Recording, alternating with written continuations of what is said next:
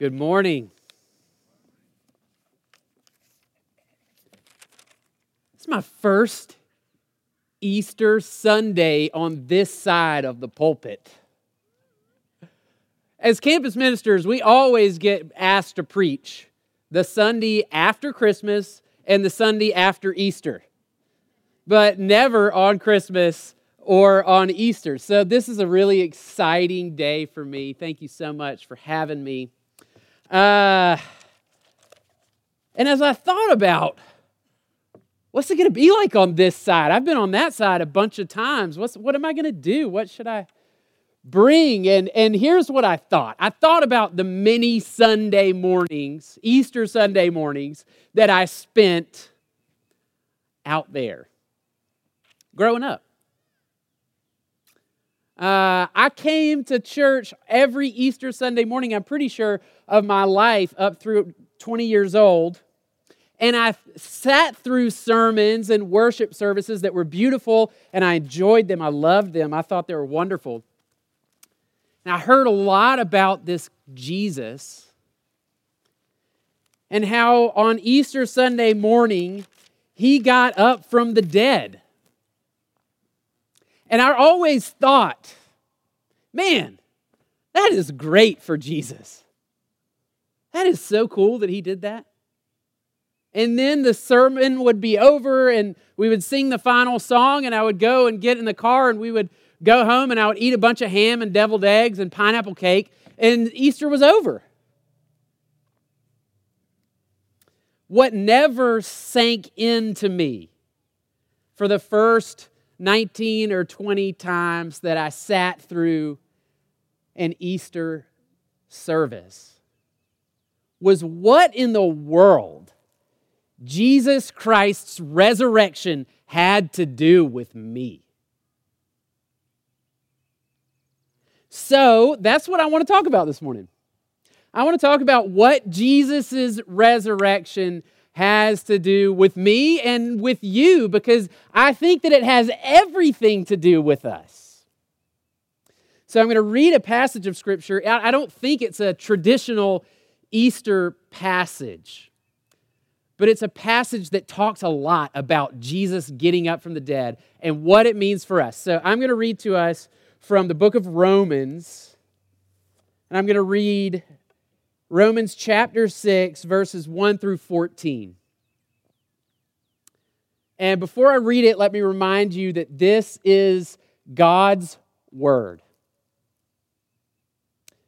And we have it because God loves us and He wants us to know Him. And it is absolutely true.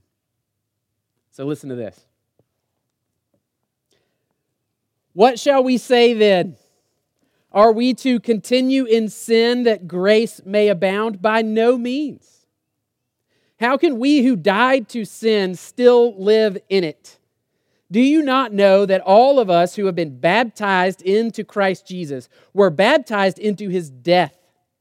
We were buried, therefore, with him by baptism into death in order that just as Christ was raised from the dead by the glory of the Father, we too might walk in newness of life. For if we have been united with him in a death like his, we shall certainly be united with him in a resurrection like his.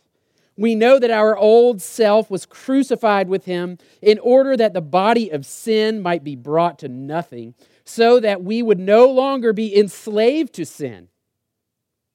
For as one who has died has been set free from sin, now if we have died with Christ, we believe that we will also live with him.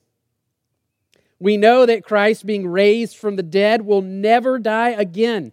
Death no longer has dominion over him. For the death he died, he died to sin once for all. But the life he lives. He lives to God. So you also must consider yourselves dead to sin and alive to God in Christ Jesus. Let not sin, therefore, reign in your mortal body to make you obey its passions. Do not present your members to sin as instruments for unrighteousness, but present yourselves to God as those who have been brought from death to life, and your members to God as instruments for righteousness. For sin will have no dominion over you, since you are not under law, but under grace. Please pray with me. Lord, what amazing words we have before us. That you, Lord Jesus, have brought life out of death and that that doesn't just apply to you, but it applies to those of us who are in you. Lord, help us to understand this. Help us to apply this. Help us to believe it. And Lord, change us by this powerful word, we pray. In Jesus' name, amen. So, what does the resurrection of Jesus have to do with us.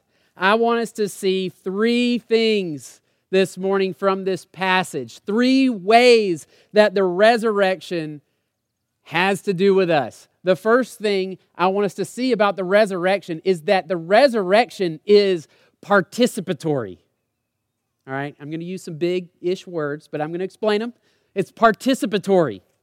Secondly, I want us to see that the resurrection of Jesus is emancipating. And thirdly, I want us to see that the resurrection of Jesus is empowering. So that's where I'm going this morning. First, the resurrection of Jesus is participatory.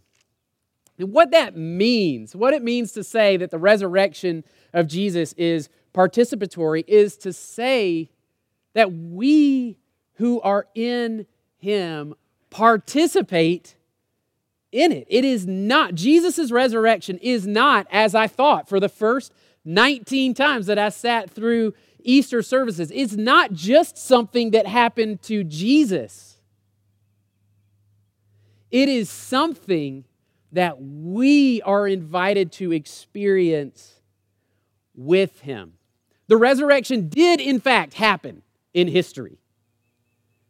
It, ha- it really did happen in a time and in a place, but not just in history.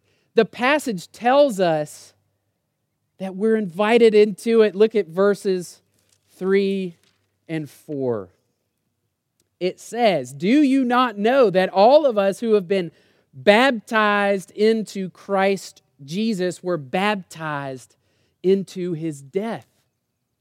And what Paul is talking about when he's talking about baptized, being baptized into Jesus, he's talking about believing into Jesus, becoming a part, identified with Jesus by faith, becoming identified with him. And if we have been baptized with him into death, in order that just as Christ was raised from the dead by the glory of the Father, we too might walk in newness of life.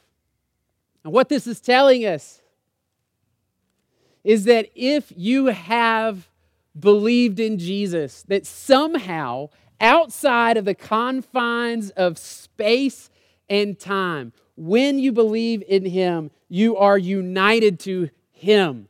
United. It says that in verse 5. If we have been united with Him in a death like His, connected to Him in some spiritual and real way, then we have participated in His death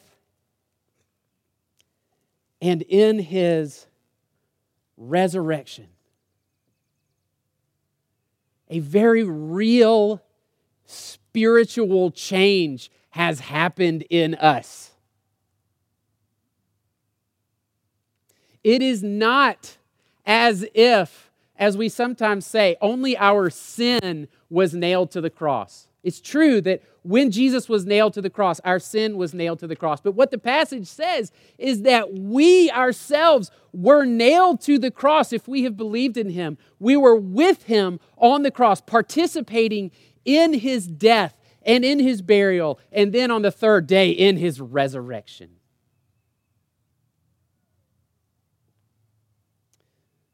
As 2 Corinthians 5:17 says, behold, the new the old has passed away and the new has come. If anyone has believed in Christ, the old has passed away and the new has come.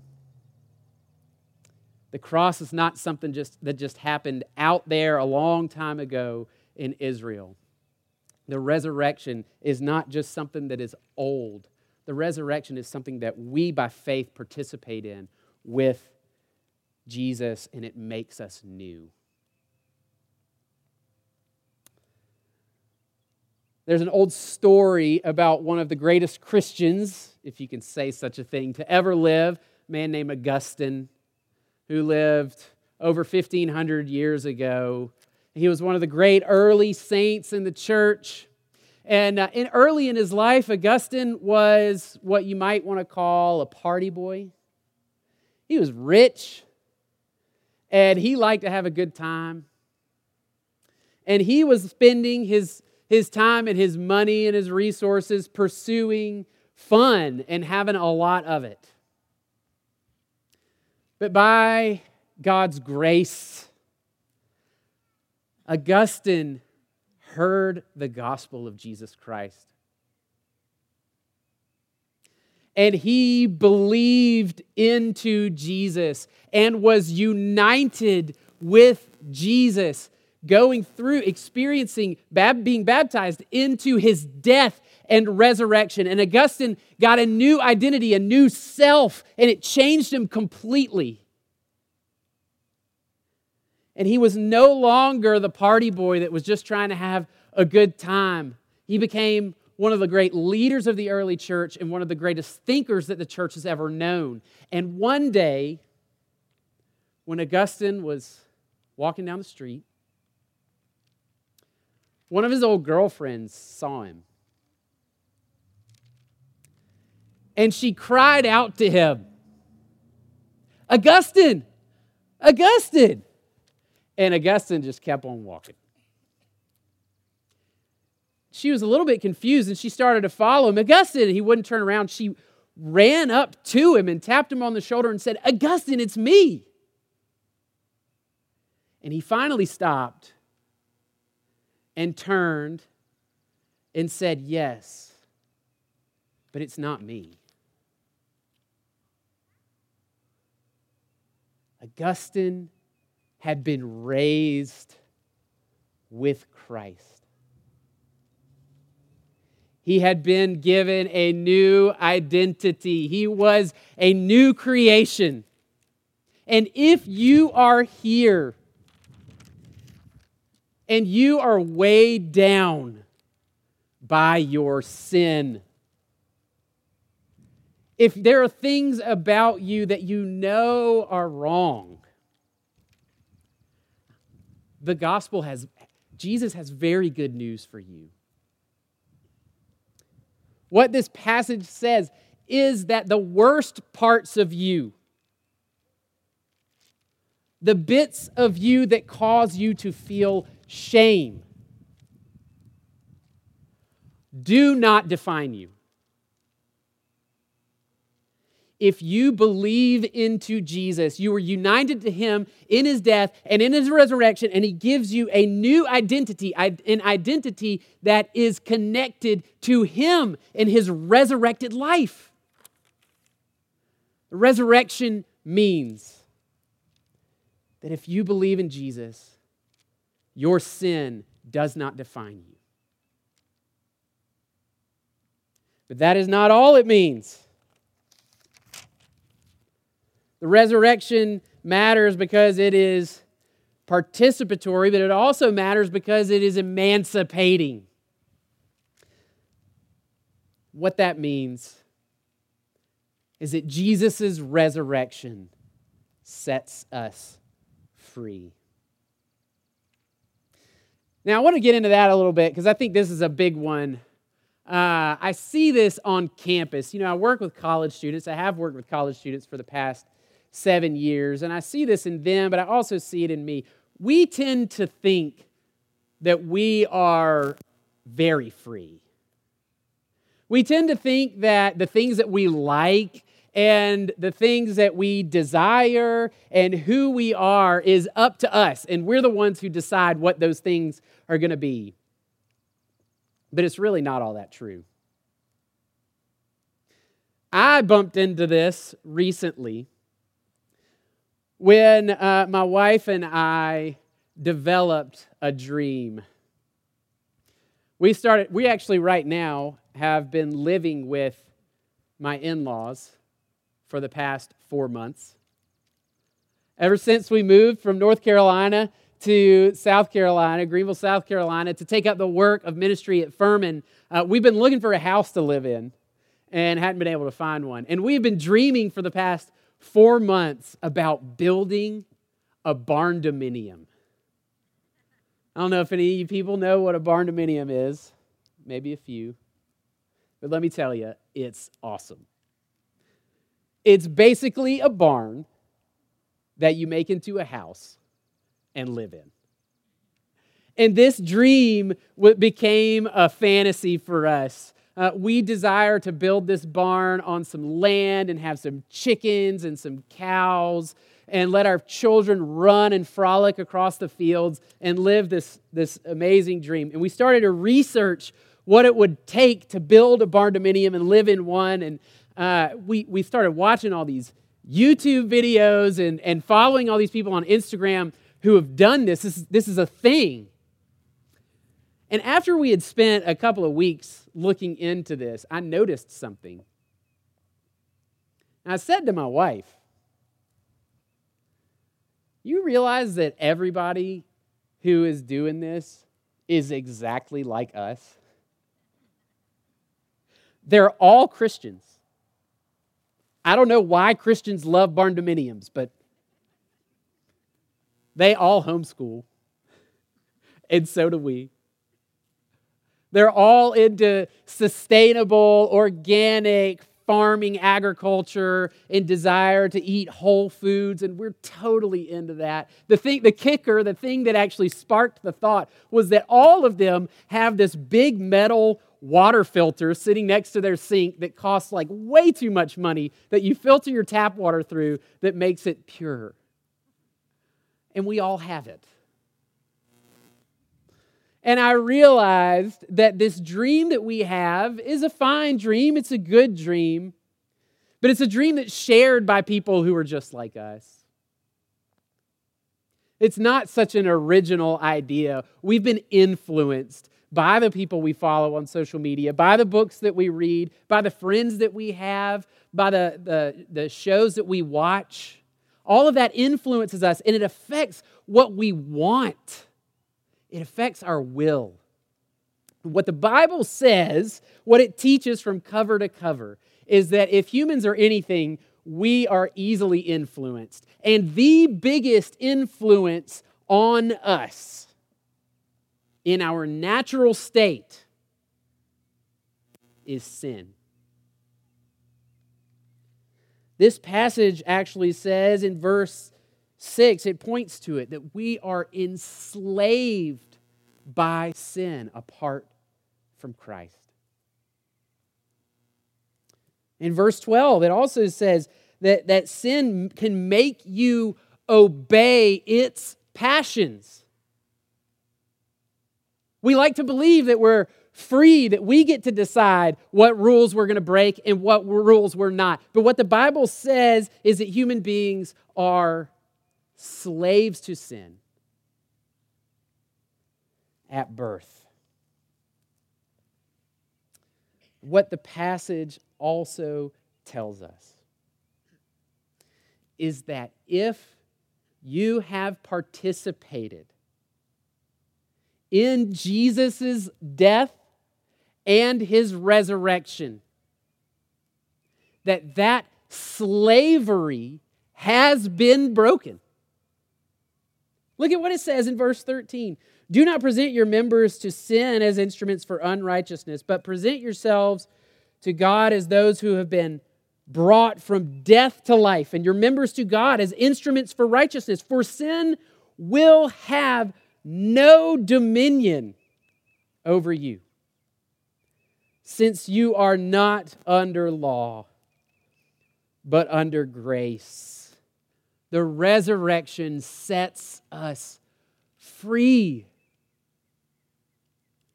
It enables our wills to desire good things, things that we were created for.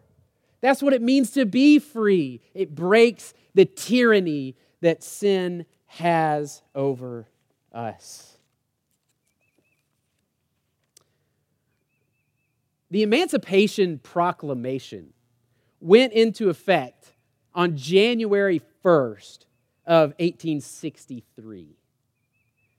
President Lincoln issued it. It was declared, read publicly. But for years, slavery still held hundreds of thousands, millions of men and women and children in bondage.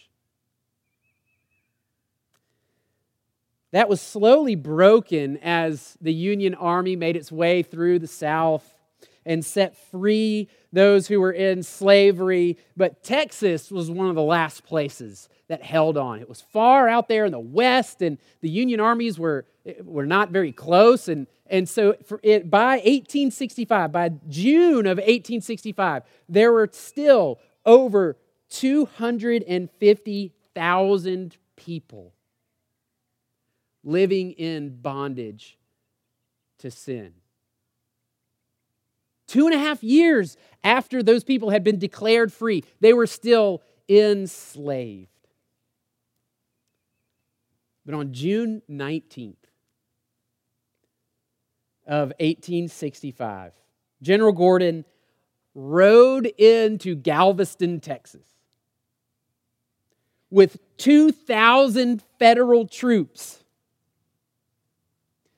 and he climbed up the staircase and stood on the balcony at the Ashton Villa Hotel, looking over the town square, and people came out to see what he was going to say. And this is what he said The people of Texas are informed that, in accordance with a proclamation from the executive of the United States, all slaves are free. This involves an absolute equality of personal rights and rights of property between former masters and slaves, and the connection heretofore existing between them becomes that between employer and hired labor.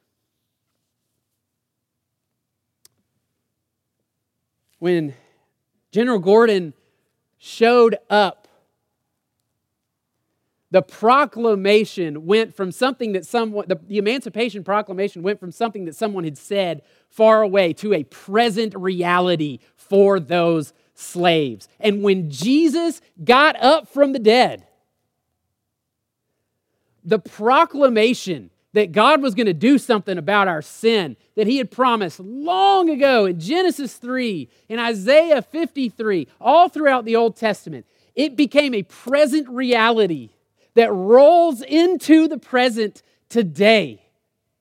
If you are in Christ, sin has no dominion over you. You are freed from it.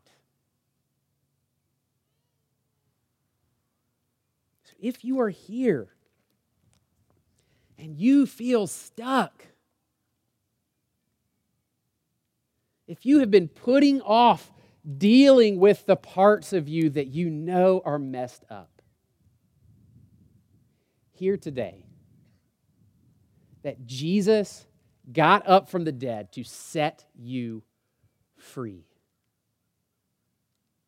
You're free indeed if you believe in him.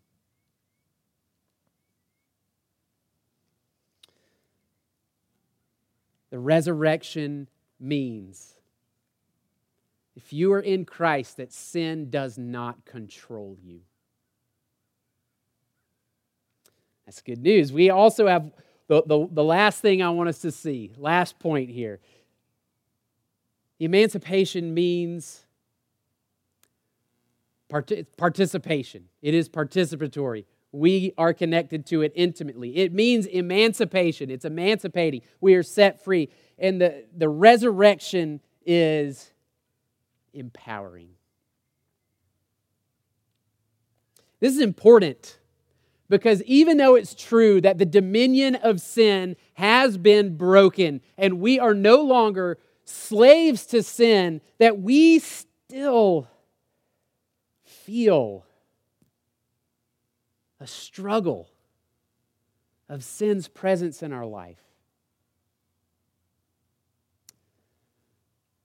I saw this, I see it in my life all the time, but I saw this uh, demonstrated, I thought, beautifully in my young son, Simon. He's not so young anymore. He's eight now and getting big, but back when he was about four years old, we were sitting at the dinner table, and Simon got a thoughtful look on his face. And he said, You know, Dad, you know what I'm going to do? And I said, What, Simon? What are you going to do? And he said, I'm going to get a knife and I'm going to cut Jesus out of my heart. And I said, Why would you want to do that, son? And he said, Because then I could do whatever I want. And I feel that. We all feel that. Those of us who have come from death to life, those of us who have been set free from the tyranny of sin, still have the, what's called the remnant of sin at work in our flesh that makes us want to do what we want to do. But the resurrection gives us the power to fight against that sin that sticks so close to us. It gives us that power in two ways, according to the passage. In verse 13, it says, Do not present your members to sin as instruments of righteousness. What that's saying is we don't have to give ourselves over to sin. We've been empowered to put off the sin that clings closely to us. And then it goes on to say, But present yourselves to God as those who have been brought from death to life, and your members to God as instruments of righteousness. So we've been empowered to live righteously. And what that means is we've been empowered to live in such a way that gives glory to God and blesses our neighbors. That's what the resurrection does for us. It empowers us, it gives us resurrection power to put off sin and to put on righteousness so that we can give glory to God and be a blessing to the people around us. I was meeting with a student uh, a couple years ago when I was a campus minister at ECU. And uh, he, he wanted to meet with me because uh, he was feeling guilty and not right about something he had done. And when we sat down, uh, he, he opened up and he said, Tom, I just want to I want to talk to you about something. I, last night, some friends came over and I just got hammered drunk. That's how college students say it. Got hammered drunk. And he felt, he felt guilty about it. I could tell. It was unsettling. So I probed a little bit and I said, Well, why did you do that? And this guy said, I guess that's, that's just who I am. I'm a sinner. See, he had been around RUF for a little while, and he thought that was the right answer. What I said to him was no. Now, this guy professed to be a believer in Christ. And I opened up this passage in Romans chapter 6 and we read it together. And I said, if you are in Christ, you are not fundamentally, at your core, a sinner. Now, there's a sense in which you're a sinner, yes. But what the passage says is that in your core, in your essence, who you are is you are in union with Jesus. You have a new identity in Him. You've participated in His resurrection.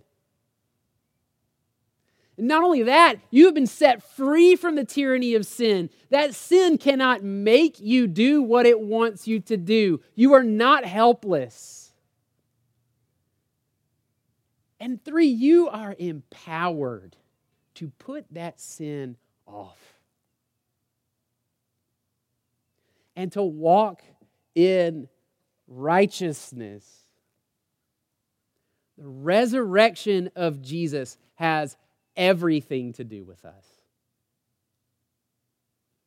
The resurrection of Jesus, because we participate in it, means that sin does not define us the resurrection of Jesus, because it's emancipating, it, means that, that sin does not control us. And the resurrection of Jesus, because it's empowering, means that sin does not disable us. We have resurrection life because Jesus got up from the dead. So I would implore you, whether for the first time or for the 10,000th time, to believe. Believe that He did it. And believe that it was for you. And you will have resurrection life now and forever. Please pray with me. Lord, we thank you that you did get up from the dead, physically, really, never to be conquered by death again, but to live forever. And that you have given that resurrection life to us by your grace. And we receive it through faith. Lord, I pray that you would encourage us this morning that resurrection life is a present reality now and will continue to be forever. We pray in Jesus' name. Amen.